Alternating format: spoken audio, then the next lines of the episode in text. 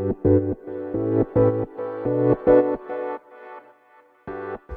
はようございます。なつきです。今日はビジネスの心構えについてお話していこうと思います。これは先日実際にあった話なんですけども私があるところにね、えっと、コミュニティに参加していて、まあ、そこでみんなでこのライブ配信をねあの毎朝続けてやるっていうことで、まあ、そこにね私も参加していたのですが、まあ、そこのメンバーの一人がちょっといつもとは違う経由でそのそこのねメンバーに入っていたのでまず最初の打ち合わせの時にこの自分が出るライブねこのライブの趣旨はどういったものなんですか？ってその方質問されたんですよ。でみんなそこで固まったんですけどなぜそうなったかというと、まあ、そのライブをね毎朝ライブ配信するコミュニティを立ち上げた方がいらっしゃってでまあその思いでね思いがあって毎日そういうグループで配信されてるわけじゃないですか。でそこにあの担当をねいただいて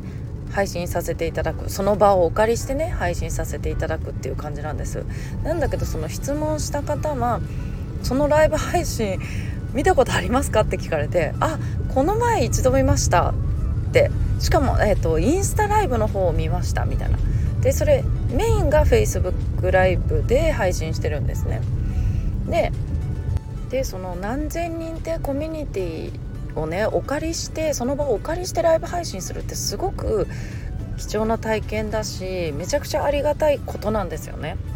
なんだけどその方はそのライブすらライブ配信すら見ていなかったんですよ。でこれってそもそも失礼だしじゃあ何のライブか分からずに出るって言ってたのも失礼だしその質問に対しても失礼でその方がメンバーに加わってその質問会打ち合わせまでがね2週間ぐらい時間があったんですよでその間にたった1回しかもあのね本配信じゃないそのサブアカのねインスタの方から見たっていうところでなんかみんな言葉を失ってまあそれは仕切り直しになりました結局。でえっ、ー、とこれはねまあライブ配信なんてその珍しいケースかもしれないんだけども実際によくあるケースで言うと権威のある方にお会いする時まあ著者さんとかですね。あのその方にお会いするってもう事前に分かってるのにそのね出版もされてる例えば何冊も出版されてる方にお会いするよっていうのにその本を1冊も読まないとかプロフィールすら見たことがないみたいな。そこでご挨拶をする。って結構失礼じゃないですか。でそのまあプロフィールとか本にね書いてあるような内容を質問するだとかですごい失礼だなって私思うんですよね。もし私がその自分がね持ってるコミュニティでその著者さんをね呼んでお話来ていただいてねお話ししてもらうっていう機会があったら絶対にそこに参加するメンバーには100%本を読んできて参加してっていうことは必ず伝えますそうじゃないとなんか呼ぶ意味もないし呼んでお話を聞く時にね本も読んだことない方のお話聞いても全然そのね、吸収される内容も入ってくる内容も全然違うじゃないですか。でそれをその受講生さんにねそのコミュニティメンバーにお伝えするのも私その講師の役目だと思うんですよ。やっぱ企業初期の方とかってそういうねすごい方にお会いすることないからやっぱりそういうの分かんない人もいるんでそうだから何が言いたいかっていうとその自分が参加するまあ最初のねそのライブ登壇させていただくとかこの著者さんのねお話を聞けるだとかそういうありがたい機会をねせっかくいただけるようなそういうチャンスをつかみかけたのに自分で台無しにしてしまってるじゃないですか。これってめちゃくちゃもったいないことですよね。なので自分がそう何かのね例えばライブ出れるだとか、ね、著者にお会いできるとかまあねすごい方にいいお話聞けるとか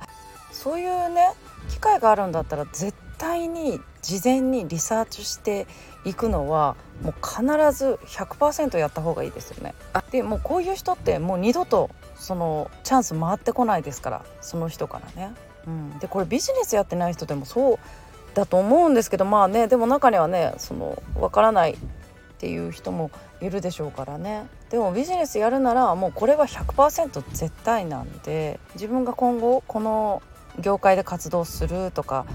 例えばどっかのコミュニティに入る。ね、そんな小さなことでもいいんだけどそれにしてもそこをリサーチしてめちゃくちゃどういう活動されてるのかなとか。でそれを相手に伝えるから印象にも残るわけじゃないですか。なんかあのあなたのこういうところが好きですとかこういうところに惹かれましたとか。本もね著者さんにお会いする時もこの本のこの部分が私すごい好きなんですとか。そしたらあの相手もね喜んでくださるし自分もそれを伝えられるってね、うん、すごいね。いいチャンスなんですよね。うん、だから本当にチャンスを逃す人ってそういうの分からずできてない、うん、なのでその行動する前にリサーチする。これはもう絶対100%